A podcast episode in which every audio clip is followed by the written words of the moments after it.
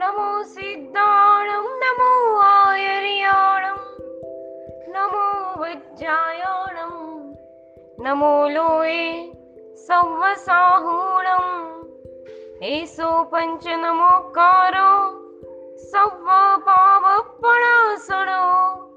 मङ्गलाणं च सव्वेसिम् ચ સવ્વેસિમ પરમં હવૈ મંગલમ પ્રણમ પુણ્યશાળીઓ આજે આપણે લઈશું પાર્ટ ફોર્ટી વન સુગુરુ વંદન સૂત્ર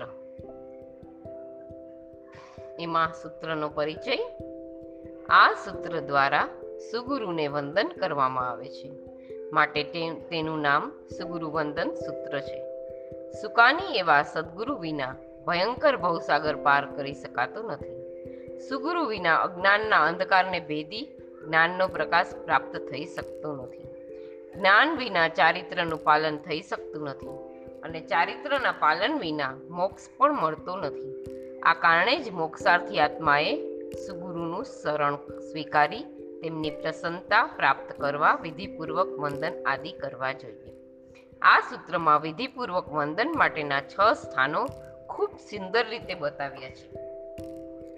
વિનયની, વિનયી શિષ્યો સૌ પ્રથમ સુગુરુ સમક્ષ પોતાની વંદન કરવાની ઈચ્છા વ્યક્ત કરે છે. તેને ઈચ્છા નિવેદન નામનું પહેલું સ્થાન કહેવાય છે. હવે બીજું, શિષ્યની ઈચ્છા જાણ્યા બાદ યોગ્ય અવસર હોય તો શિષ્યની નિર્જરાના અભિલાષી ગુરુ ભગવંતને શિષ્યને વંદન કરવાની અનુજ્ઞા આપે છે. તે અનુજ્ઞા પણ નામનું બીજું સ્થાન છે. ત્રીજું ગુરુની અનુજ્ઞા પ્રાપ્ત થતા શિષ્ય પોતાનું મસ્તક નમાવી ત્રણ વાર ગુરુના ચરણનો સ્પર્શ કરવા દ્વારા ગુરુનું બહુમાન કરે છે. તેમની મહાનતાનો સ્વીકાર કરે છે. અહીં ગુરુ ચરણનો સ્પર્શ કરી શિષ્ય દ્વારા ગુરુના શરીરની સુખાકારી સંબંધી પૂછા કરવામાં આવે છે અને તેને અવ્યા બાદ પૂછા નામનું ત્રીજું સ્થાન કહેવાય છે. હવે ચોથું, શરીર સંબંધી પૂછા કર્યા પછી સંયમ યાત્રા વિશે પૂછા કરે છે. તે સંયમ યાત્રા પૂછા નામનું ચોથું સ્થાન છે. પાંચમું, સંયમ પૂછા કર્યા પછી ગુરુની ઇન્દ્રિયો અને મનના સંયમ વિશે પૂછા કરે છે. તેને યાપના પૂછા નામનું પાંચમું સ્થાન છે. આપણા એટલું આપણું ભાગ્ય ઊંચું છે કે આપણને આવી બુકમાંથી આ ગુરુઓનું, આપણને આટલા મહાન ગુરુઓનું પ્રાપ્ત થયું છે બુક, જેમાંથી તમને આ આપીએ છીએ. આ ભાષ્યમાં પણ આટલું વિસ્તૃતમાં નથી આપ્યું. એટલું આ બુકમાં, આ ગુરુનું ભાષ્યમાં, ગુરુવંદન ભાષ્યમાં આ બધું આવે છે. પણ એમાં પણ આટલું વિસ્તૃત નથી. એટલું આ એક સૂત્રમાં આટલું બધું વિસ્તૃત તમને આપ્યું છે. મહેરબાની કરીને આ સાંભળવાનું ચૂકશો નહીં. આ દરેક પ્રશ્નના ઉત્તર સાંભળી શિષ્ય અત્યંત આહલાદિત થાય છે. તે જાણે છે કે ગુરુ ગુણવાનની કોઈ પણ પ્રકારે થયેલી આશાતના ઘોર પાપ કર્મોનો બંધ કરાવે છે. પરિણામે દુર્ગતિની પરંપરા સર્જાય છે.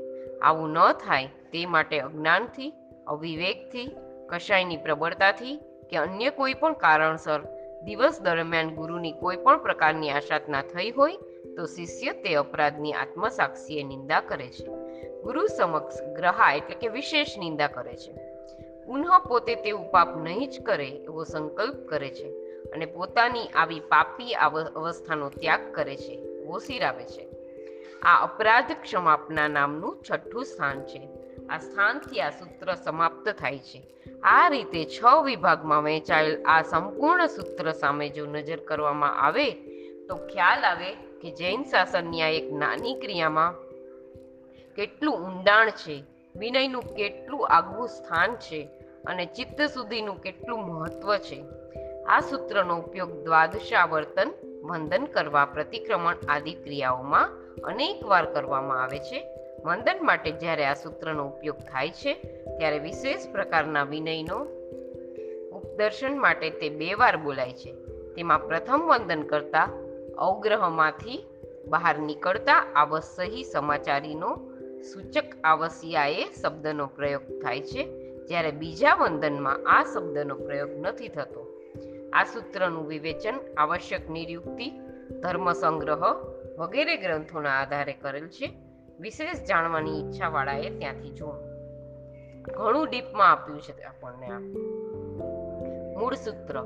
ઈચ્છામી ખમા સમણો વંદી ઉ જાવણી જાએ નિસિહિ આએ અણુજાણ મે મી યુગહમ નિસિહિ અહો કાયમ કાય સંફાસમ હમણિજોભે કિલ્લામો અપકિલંતાણમ બહુસુભેણ ભે દિવસો વૈકંતો જત્તાભે જવણી જંચભે ખામેમી ખમાસમણો દેવસ્યમ વૈકમ્મમ આવસ્યાએ પડિક્કમામી ખમાસમણાણમ દેવસ્યાએ આસાયણાએ તિથિસન્નયરાએ જંકિંચી મિચ્છાએ મણ દુકડાએ વય દુકડાએ કાય દુકડાએ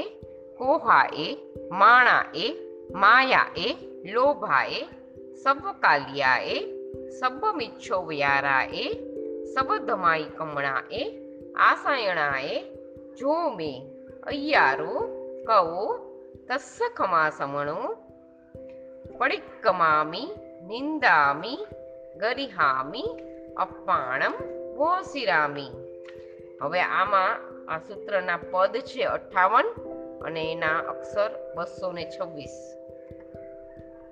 હવે આપણે આગળ લઈએ છીએ. એનો શબ્દાર્થ. એમાં પહેલું આપણે આવ્યું છે ઈચ્છા નિવેદન સ્થાન. એનું આપણે ભાષાંતર લઈએ છીએ. શિષ્ય બોલે છે આ સૂત્ર, હે ક્ષમા શ્રમણ હું યાપનિકા વડે અને નૈષધિકી વડે વંદન કરવા ઈચ્છું છું. આ બધાના અર્થ આગળ આપણે સમજી, સમજીશું.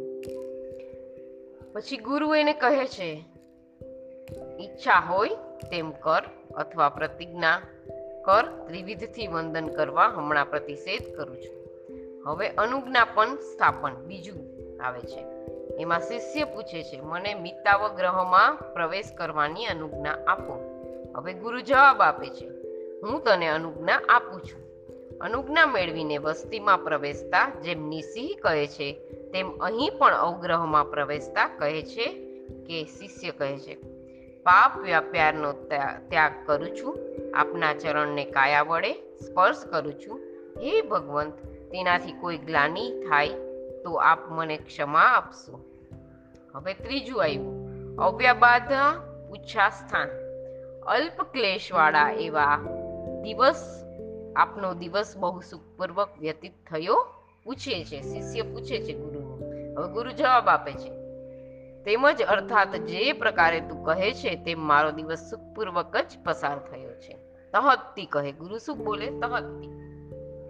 તહત્તી એટલે મારો દિવસ સુખપૂર્વક જ પસાર થયો છે. હવે ચોથું સ્થાન, સંયમ યાત્રા પૂછા. હવે શિષ્ય શું પૂછે છે? ભેજત્તા. ભેજત્તા એટલે કે ગુરુ જવાબ આપે છે એને તુભંપી વટ્ટ એ. એટલે ગુરુનો જવાબમાં આપણે એનું ગુજરાતીમાં બોલીએ છીએ. ભેજત્તા એટલે શું? આપની સંયમ યાત્રા બરાબર ચાલે છે ને? શિષ્ય એમ પૂછે છે. હવે ગુરુ શું જવાબ આપે છે? મારી સંયમ યાત્રા તો સારી રીતે ચાલે છે. તારી સંયમ યાત્રા પણ બરાબર છે ને? એવી રીતે જવાબ આપે છે. હવે પાંચમું સ્થાન, યાપના પૃચ્છા સ્થાન. એમાં શિષ્ય શું જવાબ આપે છે? શિષ્ય શું પૂછે છે? ભેચ જમણી ચમ. એટલે આપની ઇન્દ્રિયો અને મન પીડા રહિત થઈને ઉપશમ ભાવમાં વર્તે છે. પછી ગુરુ એને જવાબ આપે છે, એવમ. એટલે કે એમ જ છે. ગુરુ શું કે છે? એમ જ છે. હવે છઠ્ઠું સ્થાન આવ્યું અપરાધ ક્ષમાપના સ્થાન. આ એક સૂત્રનું આપણે બરાબર સમજતા હોઈએ તો આપણને પ્રતિક્રમણ કરવામાં બહુ જ આનંદ આવે છે. અને આપણને બધી ખબર પડે છે કે કેવી રીતે શું કરવાનું. એનો અર્થ શું છે? હવે છઠ્ઠું સ્થાન આવે આપણે. શિષ્ય ખમા સમણો દેવસ્યમ વૈકમ્મમ ખામેની. એમાં શિષ્ય પૂછે છે જવાબમાં. ક્વેશ્ચન હે ક્ષમા શ્રમણ મારાથી દિવસભરમાં કોઈ અપરાધ થયો હોય તેની હું ક્ષમા ક્ષમા માંગુ છું. એટલે ગુરુ જવાબ આપે છે, અહમવી અહમવી ખામેમી તુમમ. એટલે ગુરુ શું કહે છે, હું પણ તને ખમાવું છું. હવે શિષ્ય પૂછે છે, અવશ્યાએ કમામી? એટલે કે ચરણ કરણ યોગરૂપ ચરણ સિત્રી ને કરણ સિત્રી આવે છે ને ગુરુની, એટલે ચરણ કરણ યોગરૂપ આવશ્યકીથી જે વિપરીત થયું હોય તેનું હું પ્રતિક્રમણ કરું છું. હવે શિષ્ય બોલે છે, ખમા સમણાણમ દેવસ્યાએ તિથિ સન્નૈરાએ આસાયણાએ. એટલે એનું ગુજરાતી બોલું છું. ક્ષમા શ્રમણ સંબંધી દિવસ દરમિયાન થયેલી તેત્રીસ માની કોઈ પણ આશાતના, ગુરુની કેટલી તેત્રીસ આશાતના છે? આશાતના લાગેલ પાપનું હું પ્રતિક્રમણ કરું છું. આપણાથી કંઈ પણ પાપ લાગ્યું તો આ સૂત્ર દ્વારા આપણે મિચ્છામી દુકડમ અપાઈ જાય છે. અને એની આશાતના બી આપણે લઈએ છીએ. આ સૂત્રમાં આવે જ છે. હવે એનો જંકિંચી મિચ્છાએ મણ દુકડાએ, વય દુકડાએ, કાય દુકડાએ લોભા એ માયાએ કાલિયા એ સબ્વ મિચ્છો એ સબ્વ ધમાઈ કમણા એ આસાયણા એ જોમે અયારો કવો તસ્સ ખમા સમણો પડિક્કમામી નિંદામી, ગરિહામી, અપાણમ ભોસિરામી હવે બોલે છે, જે કાંઈ મિથ્ય ભાવથી મન દુષ્કૃત રૂપ, વચન દુષ્કૃત રૂપ, કાયા દુષ્કૃત રૂપ, આશાતનાથી, ક્રોધથી, માનથી, માયાથી, લોભથી થયેલા આશાતનાથી સર્વકાળ સંબંધી, સર્વ મિથ્યા ઉપચાર રૂપ, સર્વ ધર્મને ઓળંગવા રૂપ આશાતનાથી મારા વડે જે કોઈ અતિચાર કરાયો હોય, એનું હું ક્ષમાશમણ હું પ્રતિક્રમણ કરું છું, નિંદા કરું છું, ગ્રહા કરું છું અને દુષ્કૃતકારી એવા મારા આત્માને બોસીરાવું છું. હવે આનો સૂત્રનો વિશેષ અર્થ લઈએ છીએ આપણે ઈચ્છા નિવેદન સ્થાનેમાં પહેલું. ઈચ્છામી ખમા સમણો, મંદિયું, જાવણી નિસિહી આયે હે ક્ષમા શમણ મારી શક્તિઓનો પૂર્ણ ઉપયોગ કરી અને પ્રાણાતિપાત આદિ પાપ પ્રવૃત્તિઓનો ત્યાગ કરી હું આપને વંદન કરવા ઈચ્છું છું. જૈન શાસનનો સિદ્ધાંત છે કે કોઈ પણ કાર્ય ગુરુ ભગવંતની અનુજ્ઞા મેળવીને જ કરવું જોઈએ. આ સિદ્ધાંત અનુસાર વંદન કરવા ઈચ્છતો શિષ્ય પણ સૌપ્રથમ પોતાની ઈચ્છા ગુરુ ભગવંતને જણાવતા જ હોય છે. હે ક્ષમાશમણ હું આપને વંદન કરવા ઈચ્છું છું. આ શબ્દ બોલતી, બોલી શિષ્ય ક્ષમાશમણ એવા ગુરુ ભગવંતને પોતાના વંદન સ્વીકારવા અનુરોધ કરે છે. અને ક્ષમાસમણો ક્ષમાદિ દસ ધર્મોનો જેમનામાં પ્રધાનપણે વર્તતા હોય, તેમને ક્ષમાશ્રમણ કહેવાય છે. અથવા તપ, સ્વાધ્યાય કે ધ્યાનાદિ રૂપ સાધુ આચારની કોઈ પણ પ્રવૃત્તિ જેવો ક્રોધાદિ દોષોનો નાશ માટે અને ક્ષમાદિ ગુણોની પ્રાપ્તિ માટે કરતા હોય, તેમને પણ ક્ષમાશ્રમણ કહેવાય છે. અહીં આ શબ્દ ગુરુ ભગવંતના સંબોધન માટે છે. આ સૂત્ર દ્વારા આવા ક્ષમાશ્રમણને વંદન કરવાના છે. હવે અહીંયા આપણને જે આગળ મેં તમને કીધું ને કે પચીસ આવશ્યક કયા છે, આપણે મોમબત્તીના બોલમાં પણ આવે છે, શરીરના પરિલેણ અને મોમબત્તીનું પરિલેણ. હવે એમાં પચીસ આવશ્યક આમાં આપ્યા છે એ તમને બતાવી દઉં. એમાં છે બે અવનત. વંદન એટલે યોગ્ય ધર્માચાર્યોએ પચીસ આવશ્યકોની વિશુદ્ધ અને બત્રીસ દોષોથી રહિત કરવામાં આવેલ નમસ્કાર કર્યો છે. એમાં બે અવનત છે, ત્રણ એક યથાજાત મુદ્રા, પંદર બાર આવર્ત, પછી ઓગણીસમાં ચાર શિરોને શિરોનમન, ત્રણ ગુપ્તિ, બે પ્રવેશ અને એક નિષ્ક્રમણ. એવી રીતે પચીસ આવશ્યક થાય છે. અને એમાં હવે આવે છે બત્રીસ દોષો ગુરુને વંદન કરતી વખતે ટાળવા યોગ્ય છે તે નીચે મુજબ છે, તે પણ લઈ લે છે. પહેલું આદરહીનતા હોવી, બીજું અકડાઈ રાખવી ત્રીજું ઉતાવળ કરવી, ચોથું સૂત્રોના અવ્યક્ત ઉચ્ચાર કરવો, પાંચમું કૂદકો મારીને વંદન કરવું, છઠ્ઠું પરાણે વંદન કરવું, સાતમું આગળ પાછળ હલનચલન કરવું, આઠમું વંદન સમયે ફર્યા કરવું, નવમું મનમાં દ્વેષ રાખીને વંદન કરવું, દસમું બે હાથ ઢીચણની બહાર રાખીને વંદન કરવું, અગિયારમું ભયથી વંદન કરવું, બારમું અન્ય પણ મને મને વંદન કરશે માટે હું વંદન કરું એવી બુદ્ધિથી વંદન કરવું તેરમું મૈત્રીની ઈચ્છાથી વંદન કરવું ચૌદમું હોશિયારી બતાવવા માટે વંદન કરવું પંદરમું સ્વાર્થ બુદ્ધિથી વંદન કરવું સોળમું ચોરી છુપીથી વંદન કરવું સત્તરમું અયોગ્ય સમયે વંદન કરવું અઢારમું ક્રોધથી વંદન કરવું ઓગણીસમું ઠપકાથી વંદન કરવું વીસમું રાજી રાખવા વંદન કરવું એકવીસમું નિંદા કરતા વંદન કરવું બાવીસમું વંદન કર્યું ન કર્યું ને બીજી વાતોમાં વળગવું ત્રેવીસમું કોઈ દેખે તો વંદન કરવું પણ અંધારું કે આંતરો હોય તો ખાલી ઊભા રહી જઈ વંદન કરવું ચોવીસમું આવર્ત વખતે હાથ બરાબર લલાટે ન અડાડવા. પચીસમું રાજભાગ ચૂકવવાની માફક તીર્થંકરની આજ્ઞા સમજી વંદન કરવું છવ્વીસમું લોકોપવાદમાંથી બચવા માટે વંદન કરવું સત્યાવીસમું રજોહરણ તથા મસ્તકને બરાબર સ્પર્શ ન કરવો. અઠ્યાવીસમું ઓછા અક્ષરો બોલવા. ઓગણત્રીસમું વંદન કરીને મત એણ વંદામી ખૂબ ઊંચેથી બોલવું. ત્રીસમું, બરાબર ઉચ્ચાર કર્યા વિના મનમાં જ બોલવું. એકત્રીસમું, ખૂબ મોટેથી બોલીને વંદન કરવું. બત્રીસમું, હાથ ભમાવીને બધાને એક સાથે વંદન કરવું. હવે આ બત્રીસ દોષો પણ આપણે જોઈ લીધા? હવે આપણે આગળ લઈએ છીએ. જાવણી જાયે નિશ્ચય આયે. હે ભગવંત, હું યાપનિકા અને નૈષધિકી વડે આપને વંદન કરવા ઈચ્છું છું. યાપનિકા પૂર્વક વંદન કરવું એટલે કે મન અને ઇન્દ્રિયોને કાબૂમાં લઈને વંદન કરવું અર્થાત મન, વચન કાયાને અન્યત્ર જતા અટકાવી, મનને ગુરુના ગુણ સ્મરણમાં પરોવી, વાણીને વિનમ્ર કરી, કાયાને સુચેષ્ટામાં સ્થાપી ને વંદન કરવું નૈષેધિકી પૂર્વક વંદન કરવું એટલે પાપ પ્રવૃત્તિનો ત્યાગ કરી, અર્થાત આ ક્રિયા કરતા ક્યાંય હિંસાદી પાપ કે અન્ય કોઈ દોષ ન લાગી જાય તેવી પૂર્ણ સાવધાની રાખી સમજ અને શક્તિનો પૂર્ણ ઉપયોગ કરીને વંદન કરવું શિષ્યનો આ રીતે યાપનિકા અને નૈષધિકી પૂર્વક વંદન કરવાનો પ્રયત્ન શિષ્યમાં સંયમ, ક્ષમા આદિ ગુણોની વૃદ્ધિ કરાવે છે. આ પદો બોલતા શિષ્ય વિનમ્ર ભાવે વિનંતી કરે છે કે, હે ભગવંત, આપની ભક્તિ કરવા માટે મારી પાસે કોઈ વિશિષ્ટ શક્તિ નથી અને આપને પરખવાની કોઈ વિશિષ્ટ બુદ્ધિ પણ નથી. તો પણ જેટલી બુદ્ધિ અને શક્તિ છે તે સર્વનો ઉપયોગ કરી નિર્વધ્ય ભાવે આપને વંદન કરવાની મારી ભાવના છે. જો આપને યોગ્ય લાગે તો કૃપા કરી અનુજ્ઞા આપો.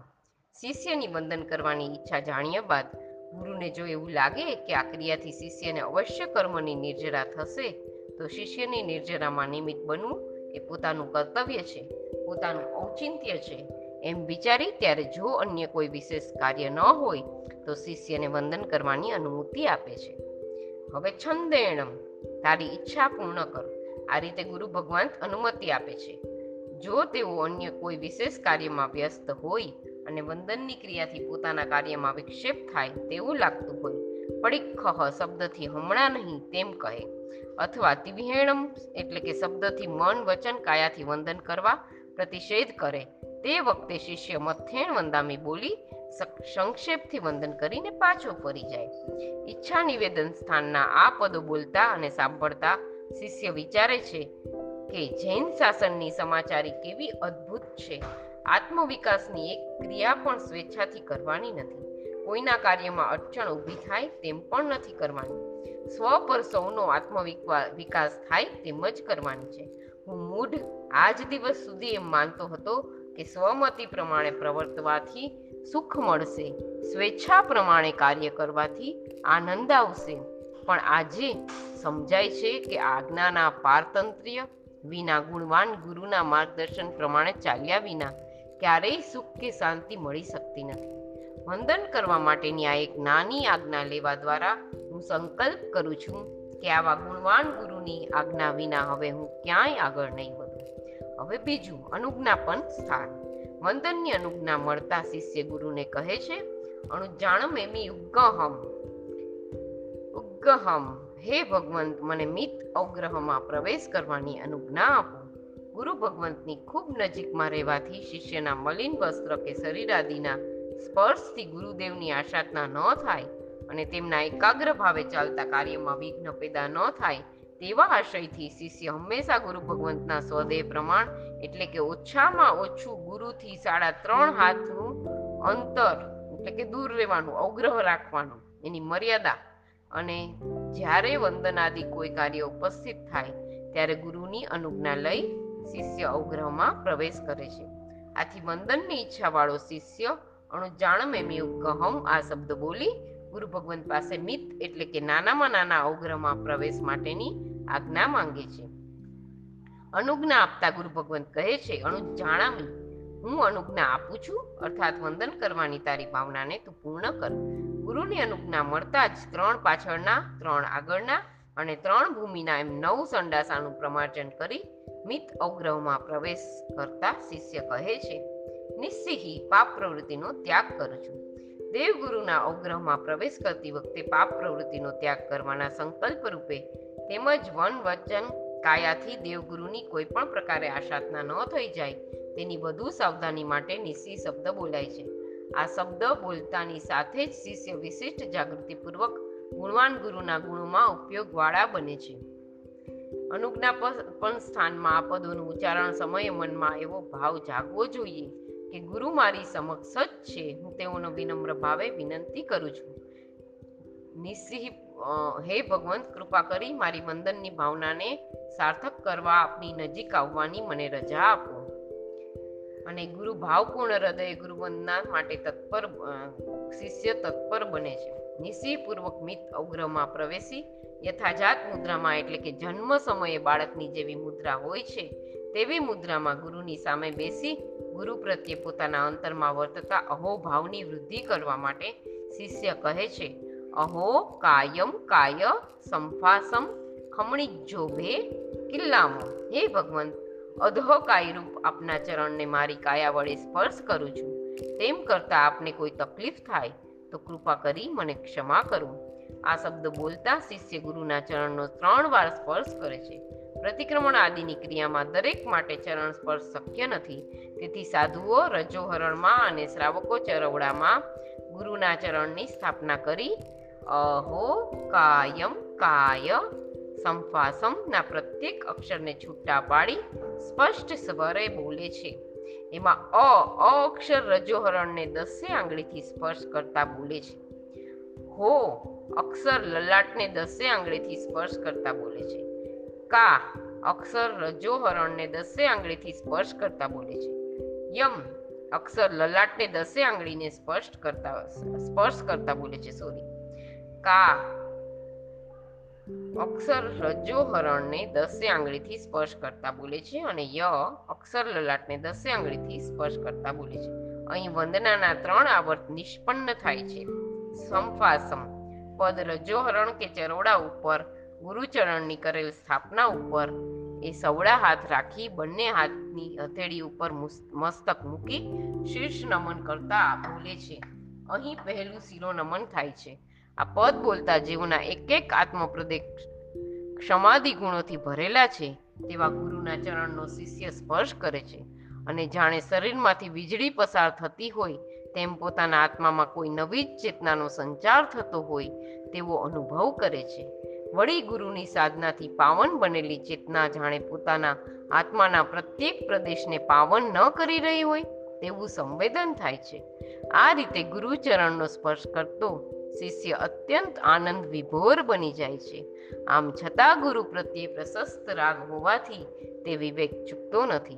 વિવેકપૂર્વક જોડેલા બે હાથ લલાટે લગાડી તે નમ્રતા સભર કહે છે, ખમણી જોભે કિલ્લામાં એનો અર્થ છે મેં આપના ચરણનો સ્પર્શ કર્યો, તેનાથી આપના મનમાં કોઈ ગ્લાની થઈ હોય કે શરીરને કોઈ તકલીફ પહોંચી હોય તો મને ક્ષમા કરજો. ગુરુના તન મનને લેશ પણ પીડા ન થાય તેવી ભાવના શિષ્યના મનમાં ચોક્કસ હોય છે. છતાં પણ અત્યારે ગુરુની પવિત્ર કાયાનો સ્પર્શ કરવો શિષ્યને પોતાના શુભભાવની વૃદ્ધિનો ઉપાય લાગી રહ્યો છે. તેથી શિષ્ય સાધનાથી પવિત્ર બનેલી ગુરુની કાયાનો સ્પર્શ કરે છે. પરંતુ પોતાના કઠોર હાથના સ્પર્શથી કદાચ ગુરુને ગ્લાની થતી હશે. તેનું દુઃખ પણ વિવેકી શિષ્યને થાય છે. તેથી દુઃખાદ્ર હૃદયે તે કહે છે, હે ભગવંત, મારો આ અપરાધ છે, તે બદલે મને ક્ષમા આપશો. કાયિક ખેદના પરિહાર માટે શિષ્ય આટલો યત્ન કરતો હોય, તે શિષ્યના ગુરુના મનને લેશ પણ ખેદ ન થાય, તે માટે ગુરુઆજ્ઞા પાલનમાં કેવો તત્પર રહેતો હોય? અનુજ્ઞા અનુજ્ઞાપન સ્થાનના શબ્દો બોલતા સાંભળતા શિષ્ય વિચારે છે, રાગીઓને નજીક જઈ રાગી પાત્રોનો સ્પર્શ કરી. રાગને વધારવાનું કામ તો હું અનંત કાળથી કરતો આવ્યો છું. પરંતુ આજે મારો પુણ્યોદય પ્રગટ્યો છે કે વૈરાગી ગુરુ ભગવંતને સ્પર્શ કરી મારા રાગને તોડવાનો મને મોકો મળ્યો છે. હું આજે ધન્ય બન્યો છું. હવે અવ્યબાધા પૂછા સ્થાન. ગુરુ વંદન કર્યા પછી ગુરુ ભગવંતની સુખાકારી જાણવા ઈચ્છતો સાધક તેઓ શ્રીના સાધના સંબંધી પૂછા કરે છે. અપક્લિયંતાણું બહુ સુભેણ બે દિવસો વૈકંતો. અલ્પ ક્લેશ વાળો હે ભગવંત, આપનો દિવસ બહુ સુખપૂર્વક પસાર થયો છે. ગુરુના સંયમ પૂત શરીરનો સ્પર્શ કરવા પૂર્વક ગુરુવંદન કરીને આનંદિત થયેલો શિષ્ય ગુરુને સુખસાતાની પૂછા કહે છે. હે ભગવંત, આપ રતિ અરતિ રૂપી ક્લેશના ભાવોથી તો પર થઈ ગયા છો. કેમ કે બાહ્ય વસ્તુનો ભાવ કે અભાવ આપને અકળાવી શકતો નથી. અનુકૂળ કે પ્રતિકૂળ પરિસ્થિતિ આપને વ્યગ્ર કરી શકતી નથી. સત્કાર કે સન્માન આપ માટે અહંકાર જ, અહંકારજનક નથી બની શકતા. અપમાન કે તિરસ્કાર આપને દિનહીન બનાવી શકતા નથી. આથી આપનું અંતરંગ મન તો પીડા મુક્ત હશે જ. પરંતુ કર્માધીન આ કાયામાં પીડાની સંભાવના છે. તેથી આપ પ્રત્યેના સદભાવના કારણે પૂછું છું કે આપનો દિવસ સુખપૂર્વક પસાર થયો છે ને? આ સાંભળી ગુરુ ઉત્તર આપતા કહે છે તહતી તું કહે છે તેમ જ છે. અર્થાત મારો દિવસ સુખપૂર્વક પસાર થયો છે. ગુરુ ભગવંત સંયમ જીવનની સર્વ ક્રિયા દ્વારા આત્મભાવને વિકસાવવા માટે સતત પ્રયત્નશીલ રહે છે. આ કારણે તેઓના ચિત્તથી સ્વસ્થ હોય છે. અને આત્મિક આનંદને અનુભવતા હોય છે. આવા ગુરુ શિષ્યને કહે છે, મારો દિવસ ખૂબ સુખપૂર્વક પસાર થયો છે. આ શબ્દો સાંભળી શિષ્યને અત્યંત આનંદ થાય છે. અવ્યાબાધા પૂછા સ્થાનના આ પદો બોલતા સાંભળતા શિષ્ય વિચારે કે જૈન, જેના સ્વાસ્થ્ય, સ્વાસ્થ્યની સુરક્ષામાં કાંઈ વળવાનું ન હતું, તેવા કુટુંબ પરિવાર, સ્નેહી સ્વજનોના શરીરની ખોટી ચિંતાઓ કરી, મેં મારો કિંમતી સમય અને શક્તિઓ વેડફી છે. અને ઘણા કર્મો બાંધ્યા છે. મારું સદભાગ્ય છે કે આજે સંસાર સાગરથી તારનાર સદગુરુ ભગવંત મને મળ્યા છે. તન અને મન દ્વારા તેઓ મારા જેવા અનેક ઉપર ભાવોપકાર કરી રહ્યા છે.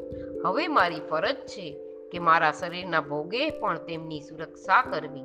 કેમ કે તેમના શરીરની સાનુકૂળતામાં અમારા સૌના આત્માની અનુકૂળતા છે. તેમના દ્રવ્ય પ્રાણની અબાધામાં અમારા ભાવ પ્રાણો અબાધિત છે. તેમનો દિવસ સારો થાય તેમાં જ અમારો દિવસ ઘડી અને પળ સુધરવાની છે. હવે ચોથું છે સંયમ યાત્રા પૂછા સ્થાન. દિવસ સંબંધી સુખસાતાની પૂછા કર્યા પછી શિષ્ય ગુરુની સંયમ યાત્રા વિશે પૂછા કરે છે. જત્તા ભે, હે ભગવંત, આપની તપ અને સંયમરૂપ યાત્રા વર્તે છે, સુખપૂર્વક વર્તે છે વિનયની વૃદ્ધિ માટે પુનઃ પૂછાયેલો આ પ્રશ્ન સાંભળી ગુરુ ભગવંત પણ કહે છે, તું બમ્પી વટ્ટ એ. મારા તપ સંયમ તો સુંદર ચાલી રહ્યા છે, તારા પણ તપ સંયમ પ્રગતિના પંથે વર્તે છે ને? એટલે આ ત્રણ અક્ષરો વિશિષ્ટ રીતે બોલાય છે આ રીતે. જત શબ્દ અનુદાત સ્વરથી બોલાય છે અને ત્યારે બે હાથ વડે રજોહરણ કે ચરોડા ઉપરની ગુરુચરણની સ્થાપનાને સ્પર્શ કરવામાં આવે છે. તા શબ્દ સ્વરિત સ્વર બોલાય છે ત્યારે ચરણ સ્થાપના પરથી ઉઠાવી લીધેલા હાથ મોં તરફ સબળા કરવામાં આવે છે. બે શબ્દ ઉદ્દાત જત્તા બેનો અર્થ સમજાવું છું એક અક્ષર છૂટો પાડીને શબ્દ ઉદ્દાત સ્વરથી બોલાય છે અને ત્યારે દ્રષ્ટિ ગુરુ સમક્ષ રાખી બંને હાથના દસે આંગળા લલાટે લગાડવામાં આવે છે. ને કુટુંબ પરિવારની ખાવા પીવાની, પૈસા ટકાની ચિંતામાં મેં મારો જન્મ ફોગટ ગુમાવ્યો છે. વાસ્તવિક સુખનો આ જ સાચો માર્ગ છે. મારો મહાન પુણ્યોદય છે કે આવા યોગીઓના કુળમાં મને સ્થાન મળ્યું છે.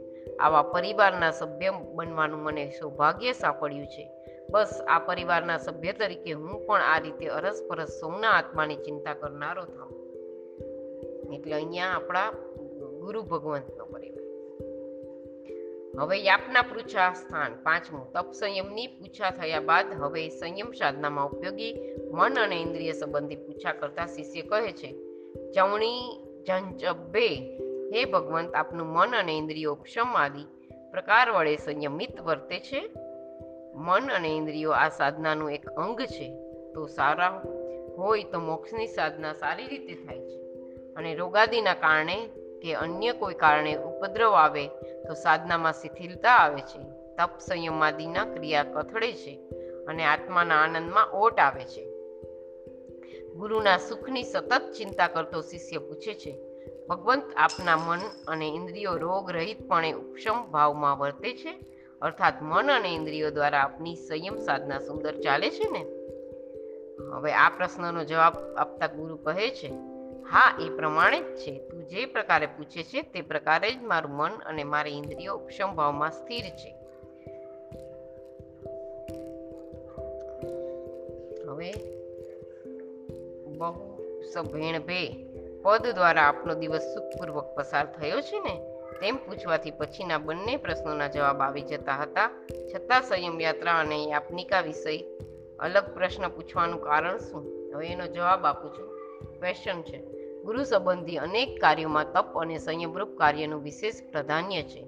માટે જત્તા બે શબ્દથી સંયમ યાત્રા સંબંધી અલગ પૂછા કરવામાં આવી. વળી આત્માભિમુખ બનેલા ગુરુ ભગવંતોને ઇન્દ્રિયો અને મનના રોગો સાધનામાં બાધક નથી બનતા. રોગાદી પ્રતિકૂળતામાં પણ તેઓ તો મસ્તીથી પોતાની સાધના કરતા જ હોય છે. પરંતુ ગુરુ પ્રત્યેની ભક્તિવાળા સાધકને એવી સતત ભાવના રહે છે. કે મારા ગુરુ ભગવંતો ઇન્દ્રિયો અને મન અનુકૂળ હશે, રોગાદી પીડાથી રહિત હશે, તો તે ઉત્તમ સાધના કરી શકશે. આથી જમણી જંચભે શબ્દ દ્વારા તે મન અને ઇન્દ્રિય સંબંધી અલગ પૂછા કરે છે. આ શબ્દો પણ પ્રથમના બે પદોની જેમ વિશિષ્ટ રીતે બોલાય છે. જ એટલે અનુદાત સ્વરે ચરણ સ્પર્શના સ્થાપનાને સ્પર્શ કરતા.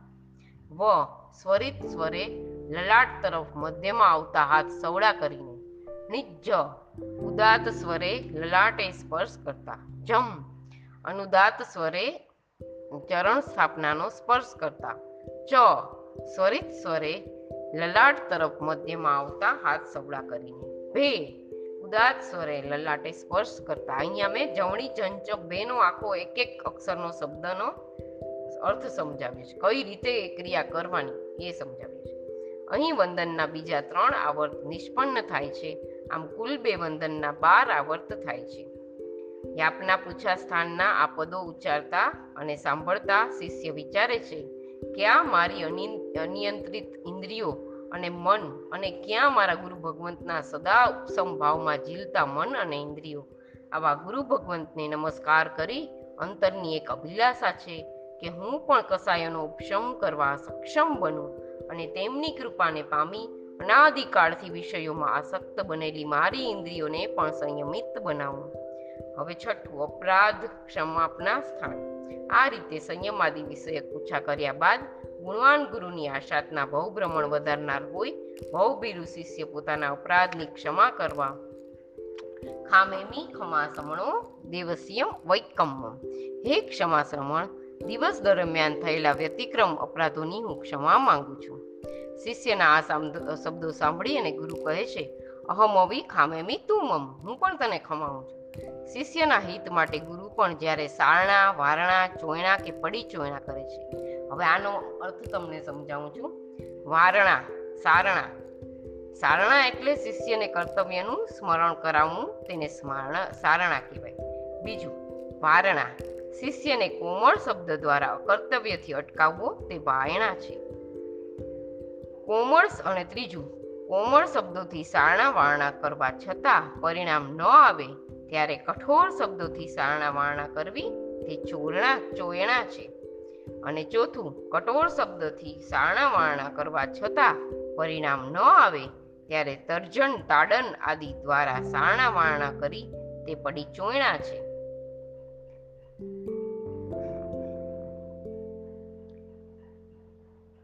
અશેષના કારણે હિતની ઉપેક્ષા થઈ હોય તો આ શબ્દો દ્વારા ગુરુ પણ શિષ્ય પાસે ક્ષમા યાચના કરે છે. હવે કષાયકૃત અનુચિત વર્તન ગુરુ માટે પણ કર્મબંધનું નિમિત્ત બને છે. આથી આવી કોઈ પણ ભૂલ થઈ હોય તો પુનઃ આવી ભૂલ ન થાય તેવા ભાવપૂર્વક ગુરુ પણ આ શબ્દો દ્વારા ક્ષમા માંગે તે યોગ્ય જ છે અને આ તેમની મહાનતા પણ સૂચવે છે. ત્યાર પછી સામાન્યથી ખમાવતા શિષ્ય કહે છે અવશ્યા એ પડિક્કમામી આવશ્યકી સંબંધી હું પ્રતિક્રમણ કરું છું. દિવસ દરમિયાન અવશ્ય કરવા યોગ્ય ચરણકરણના જે યોગો છે, તેને આવશ્યકી કહેવાય છે. તે સર્વે ગુરુને આધીન બનીને અપ્રમદ ભાવે કરવાના છે.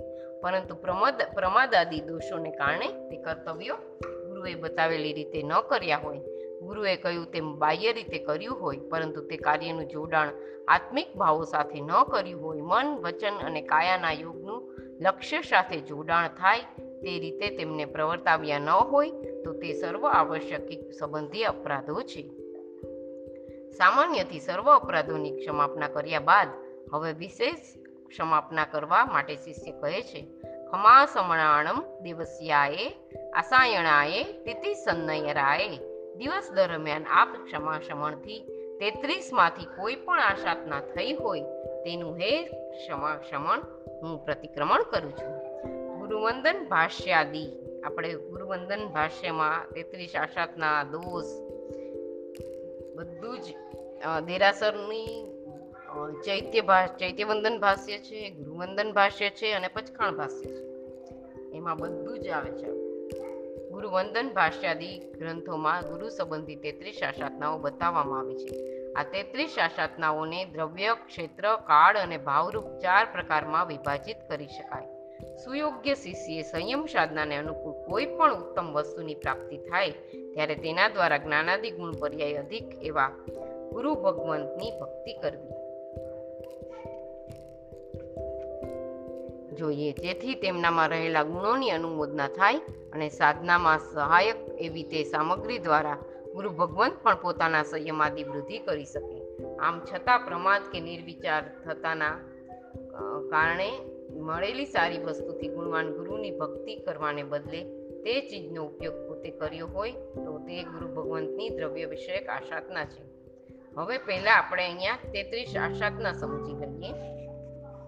પછી આખું આ લઈએ આપણે એમાં પહેલી આશાધના છે ગુરુ ની કોઈ આપણે શિષ્યએ કોઈ આશાધના કરી હોય એના માટે છે. કારણ વિના ગુરુની લગોલગ આગળ ચાલવું બીજું, કારણ વિના ગુરુની લગોલગ બાજુમાં ચાલવું ત્રીજું, કારણ વિના ગુરુની પાછળ તદ્દન નજીક ચાલવું ચોથું, કારણ વગર ગુરુની આગળ જ ઊભા રહેવું. પાંચમું, કારણ વગર ગુરુની બાજુમાં લગોલગ ઊભા રહેવું. છઠ્ઠું કારણ વગર ગુરુની પાછળ તદ્દન નજીક ઊભા રહેવું. સાતમું કારણ વગર ગુરુની આગળ બેસવું. આઠમું કારણ વગર ગુરુની તદ્દન બાજુમાં બેસવું. નવમું કારણ વગર ગુરુની પાછળ નજીક બેસવું. દસમું ગુરુની પહેલાં સ્થંડિલ ભૂમિની પાછા ફરવું. અગિયારમું ગુરુ કોઈ સાથે વાતચીત કરે તે પહેલાં પોતે વાતચીત કરવી. બારમું ગુરુ સાથે જ બહારની આવવા છતાં પહેલાં ઇરિયા વૈયમ કરવા. તેરમું ગોચરી બીજા પાસે આલોવ્યા પછી ગુરુ પાસે આલોચવું ચૌદમું ગોચરી બીજાને બતાવી ને પછી ગુરુને બતાવવી પંદરમું ગુરુની રજા વિના ગોચરી કોઈને આપવી. સોળમું પ્રથમ બીજાને નિમંત્રણ આપી પછી ગુરુને નિયંત્રણ દેવું. સત્તરમું ગુરુને જે તે આપી દઈ સારું સારું પોતે લઈ લેવું અઢારમું ગુરુ રાત્રે કોઈ જાગે છે? એવો પ્રશ્ન પૂછે. ત્યારે જાગવા છતાં જવાબ ન આપવો. ઓગણીસમું રાત્રિ સિવાયના સમયમાં પણ જવાબ ન આપવો વીસમું, ગુરુ મહારાજ બોલાવે તો આસન પર બેઠા બેઠા કે શયનમાં સૂતા સૂતા જવાબ આપવો એકવીસમું, ગુરુ બોલાવે તો શું છે? એમ બોલવું. ગુરુને બાવીસમું, ગુરુને તુકારાથી બોલાવવા. ત્રેવીસમું, તમે આળસુ છો એમ કહી તેમણે કહેલું કામ ન કરવું. ચોવીસમું, ઘણા ઊંચા અને કર્કશ સ્વરથી વંદન કરવું પચીસમું. ગુરુ વાતચીત કરતા હોય કે ઉપદેશ આપતા હોય ત્યારે વચ્ચે ડાપણ દોડવું કે આ આમ છે ને તે તેમ છે વગેરે. છવ્વીસમું. તમને પાપ નથી લાગતું? વાત એમ નથી, વગેરે બોલવું. હવે સત્યાવીસમું. ગુરુ વાક્યની પ્રશંસા ન કરવી. અઠ્યાવીસમું. ગુરુ ધર્મ કથા કરતા હોય તે વેળા હવે મૂકો એ વાત. ભિક્ષા વેળા, સૂત્ર પોરસી વેળા કે આહાર વેળા થઈ છે વગેરે બોલવું. ઓગણત્રીસ ગુરુ વાત કરતા હોય ત્યારે વચ્ચે બોલવું. ગુરુની વાત તોડી નાખવી. ત્રીસમું, ગુરુ સામે સમાન આસને સરખા આસને કે ઊંચા આસને બેસવું. એકત્રીસમું, પોતે વિશેષ ધર્મકથા કહેવી. બત્રીસમું, ગુરુના આસનને પગ લગાડવો અથવા ભૂલથી લાગી જાય તો ખમાવવું નહીં. તેત્રીસમું, ગુરુની શયા કે આસન પર બેસવું. અહીંયા તેત્રીસ આશાતના થઈ આપણે. હવે અહીંયા આપણે દ્રવ્ય વિષયક આશાતને લીધી. હવે બીજું આવે છે. ગુરુના કાર્યમાં વિઘ્નરૂપ ન બનાય અથવા કોઈ પણ રીતે ગુરુની આસાધના ન થાય તે માટે ગુણવાન સાધકો કારણ વિના ગુરુની ખૂબ નજીક બેસતા, ઉઠતા કે ચાલતા નથી. આમ છતાં પ્રમાદ કે અજ્ઞાન આદિથી નજીક જવા રૂપે આસાધના થઈ હોય તો તે ગુરુ ભગવંતોને ક્ષેત્ર વિષયક આસાધના છે. ગુણવાન ગુરુ ભગવંત જ્યારે બોલાવે કે કોઈ પ્રશ્ન પૂછે અથવા તો કોઈ કાર્ય ચિંધે ત્યારે શિષ્ય વિનયપૂર્વક વિના વિલંબે પ્રત્યુત્તર આપવો જોઈએ. તેમજ ચિંધેલ કાર્ય તરત જ કરવું જોઈએ. પરંતુ પ્રત્યુત્તર આપવામાં કે કાર્ય કરવામાં ક્યારેક વિલંબ થાય હોય તો તે ગુરુ ભગવંતની કાળ વિષયક આશાતના છે. ગુણના સાગર ગુરુ ભગવંત પ્રત્યે અશ્રદ્ધા કે અનાદરના પરિણામ પૂર્વક મન, વચન અને કાયાથી કોઈ પણ પ્રકારનું અનુચિત વર્તન થયું હોય તો તે ગુરુ ભગવંત પ્રત્યેની ભાવ વિષયક આશાતના છે. તેત્રીસ આશાતના રૂપ અતિચાર બતાવ્યા પછી હવે અન્ય અતિચારો દર્શાવતા કહે છે, જંકિંચી મિચ્છાએ, જે કાંઈ મિથ્યા ભાવ વડે અતિચાર કર્યો હોય તેનું હું ક્ષમાક્ષમણ હું પ્રતિક્રમણ કરું છું. મિથ્યા ભાવ એટલે કે ખોટો ભાવ. ગુરુએ જે ભાવમાં કહ્યું હોય તેનાથી ઉલટું સમજવું. ગુરુએ હિત માટે કરેલી સૂચનાના સંદર્ભમાં પણ વિચારો કરવા કે બધા જ આવી ભૂલો કરે છે તો પણ ગુરુ ભગવંત મને જ કહે છે. બીજાને કાંઈ નથી કહેતા. તેમને મારા પ્રત્યે દ્વેષભાવ છે અને બીજા પ્રત્યે લાગણી છે. આવા અવળા વિચારો મિથ્યાત્વ ભાવરૂપ હોય ગુરુની આ સાધના છે. હવે મણ દુકડાએ વય દુકડાએ કાય દુકડાએ મન સંબંધી દુષ્કૃત્ય, વચન સંબંધી દુષ્કૃત્ય, કાયા સંબંધી દુષ્કૃત્ય રૂપ અતિચાર લાગ્યો, તેનું હું સમાક્ષમણ, હું પ્રતિક્રમણ કરું છું. ગુરુ ભગવાન તો પક્ષપાતી છે. પોતાની સેવા કરે તે જ તેમને સારા લાગે છે. પેલા શિષ્યને ભણાવે, મને ભણાવતા નથી. બીજાને સમય આપે છે, મારે માટે તો તેમની પાસે સમય જ નથી. આ પ્રકારે કશાયને આધીન થઈને ગુરુ માટે અનુચિત વિચારણાઓ કરવી તે મન સંબંધી દુષ્કૃત્ય છે. ગુરુ ભગવંત સાથે વિનયપૂર્વક વાતચીત ન કરવી, પૂછાતા પ્રશ્નનો તેમને સંતોષ થાય તેવો જવાબ ન આપવો, તેમની સામે ઊંચા અવાજે બોલવું વગેરે વાણી સંબંધી દુષ્કૃત્યો છે. પોતાના મલિન વસ્ત્રો કે ગાત્રનો ગુરુના શરીરને સ્પર્શ થાય તેમ ચાલવું તે રીતે બેસવું, ગુરુના આસનને પગ લગાવવો, આવેશમાં આવી ગુરુ સાથે ટપાટપી કરવી. ગુરુના શરીરનો લાગણીવશ સ્પર્શ કરવો કે તેમને સ્પર્શ કરીને બેસવું, ઉઠવું વગેરે સર્વ ક્રિયાઓ કાયા સંબંધી દુષ્કૃત્ય છે. હવે કોહાએ માણાએ માયાએ લોભાએ ક્રોધથી, માનથી, માયાથી, લોભથી જે કોઈ આશાધના કરી હોય તેનું હે ક્ષમાશમણ હું પ્રતિક્રમણ કરું છું. ક્રોધ આધીન થઈને ગુરુ ભગવાન સાથે અનુચિત વર્તન કરવું તેમના હિતકારી વચનોને સાંભળી આવેશમાં આવી જવું અકળાઈને ઊંચા સ્વરે બોલવું મારામારી સુધી આવી જવું વગેરે કોઈ પણ પ્રવૃત્તિ થવી તે ક્રોધથી થયેલી ગુરુની આશાતના છે. અભિમાનપૂર્વક પોતે ગુરુ કરતાં વધારે જાણે છે. તેવું બતાવવાની ઈચ્છા ગુરુ પાસેથી માનની અપેક્ષા, ગુરુ દ્વારા માન ન મળતા ગુરુ માટે ગમે તેમ વિચારવું, બોલવું, ગોષ્ઠા, માહિલ આદિની જેમ માનને આધીન થઈને ગુરુની વાતનો સ્વીકાર કરવો એ માનથી થયેલી ગુરુની આશાધના છે. ગુરુની સાથે છળ કપટ ભર્યું વર્તન કરવું હૃદયમાં ન હોય તેવો ભાવ ગુરુ સમક્ષ રજૂ કરવો. ઈચ્છા વિનય રત્ન સાધુની જેમ બહારથી વિનય નમ્ર હોવાનો દેખાવ કરી, અંદરથી ગુરુ પ્રત્યે વેર ભાવ રાખવો. તેમને પરેશાન કરવાની વિચારણા કરવી આવી કોઈ પણ પ્રવૃત્તિ કરવી તે માયાથી થયેલી ગુરુની આશાધના છે. ભણવા વગેરેના લોભથી ગુરુ જે કાર્ય બતાવે તે ન કરવું અથવા જેમ તેમ કરી મૂકી દેવું. ગુરુ મને ભણાવે કે સારા આહાર, વસ્ત્ર આદિ આપે એવા લોભથી ગુરુની સેવા કરવી. આ લોભથી થયેલી ગુરુની આશાતના છે. હવે સર્વકાલિયાએ, સર્વકાળ સંબંધી ભૂતકાળમાં ભવિષ્યકાળમાં કે વર્તમાનકાળમાં થયેલી આશાતનાથી મેં કોઈ પણ અતિચાર સેવ્યા હોય તેનું હે ક્ષમાશમણ હું પ્રતિક્રમણ કરું છું. આ ભવમાં કે પૂર્વ ભવોમાં ગુરુ પ્રત્યે અશ્રદ્ધા કરી હોય અભિનય કર્યો હોય, મન, વચન, કાયાથી કોઈ આશાત ના કરી હોય, તે ભૂતકાળ સંબંધી ગુરુની આશાતના છે. ગુરુ તરફથી અસંતોષ થતા અવસરે ગુરુને સંભળાવી દઈશ, તેમનું કંઈક અનિષ્ટ કરીશ, આવું વિચારવું કે બોલવું તે ભવિષ્ય સંબંધી ગુરુની આશાતના છે. વળી વર્તમાનમાં ગુરુની ભક્તિ, વિનય, વયાવચ ન કરવા, ગુરુ પ્રત્યે કોઈ વિપરીત ભાવ રાખવો તે વર્તમાન સંબંધી ગુરુની આશાતના છે. ગુણવાન ગુરુને પરતંત્ર બની તેમના સહારે ભવસાગર તરી શકાય છે. સવો મિચ્છોવયારાએ સર્વ મિથ્યાચારથી જે આશાતના થઈ હોય તેનું હે ક્ષમાશ્રમણ હું પ્રતિક્રમણ કરું છું. ઉપચારનો અર્થ ભક્તિ થાય છે. મિથ્યા ઉપચાર એટલે ખોટી રીતે કરાયેલી ભક્તિ અથવા વિપરીત આશયથી કરાયેલી ભક્તિ. ભક્તિ કરનાર શિષ્ય કઈ રીતે ભક્તિ કરીશ તો ગુરુ ભગવંતને અનુકૂળ રહેશે, તેમના મનને સંતોષ થશે. તેમણે વિચારી ભક્તિ કરવી જોઈએ. તેના બદલે ગુરુની પ્રતિકૂળતાનું કે અસંતોષનું કારણ બને તેમ ભક્તિ કરવી તે ખોટી રીતે કરાયેલી ભક્તિ છે. જેમ કે વાયુ કે કફની પ્રકૃતિવાળાએ ગુરુને ઠંડો આહાર લાવી આપવો તેમની શુશ્રૂષા સેવા પણ એવી રીતે કરવી કે તેમના દુખાવો હળવો થવાના બદલે વધી જાય. વસ્ત્ર પાત્ર કે સ્થાન પણ એવા આપવા જે અમને તેમને અનુકૂળ ન હોય. આ રીતે ગુરુ ભગવંતની અનુકૂળતા કે પ્રતિકૂળતાનો વિચાર કર્યા વિના પોતાની ભાવનાને પ્રાધાન્ય આપવું તે મિથ્યા ઉપચાર છે. ખોટી રીતે કરાતી ભક્તિ જેમ મિથ્યા ઉપચાર છે, તેમ ખોટા આશયથી કરાતી ભક્તિ પણ મિથ્યા ભક્તિ છે. જેમ કે ગુરુની ભક્તિ આદિ સર્વ ક્રિયાઓ કર્મનાશનું કારણ બને તે રીતે કરવાની છે. શિષ્ય જો સંવેગાદી ભાવથી ભક્તિ કરે, તો જેમ જેમ તે ગુરુ ભક્તિ વિનયાદી કરતો જાય, તેમ તેમ અકર્મ સ્વરૂપ આત્મા ભાવની અભિમુખ બનતો જાય છે. આ પદ બોલતા દિવસ દરમિયાન આવી કોઈ ખોટી ભક્તિ થઈ હોય તેને સ્મરણમાં લાવી તેની નિંદા ગ્રહા કરી ભવિષ્યમાં આવી ભૂલો ન થાય તેના માટે સાવધ બનવાનું છે.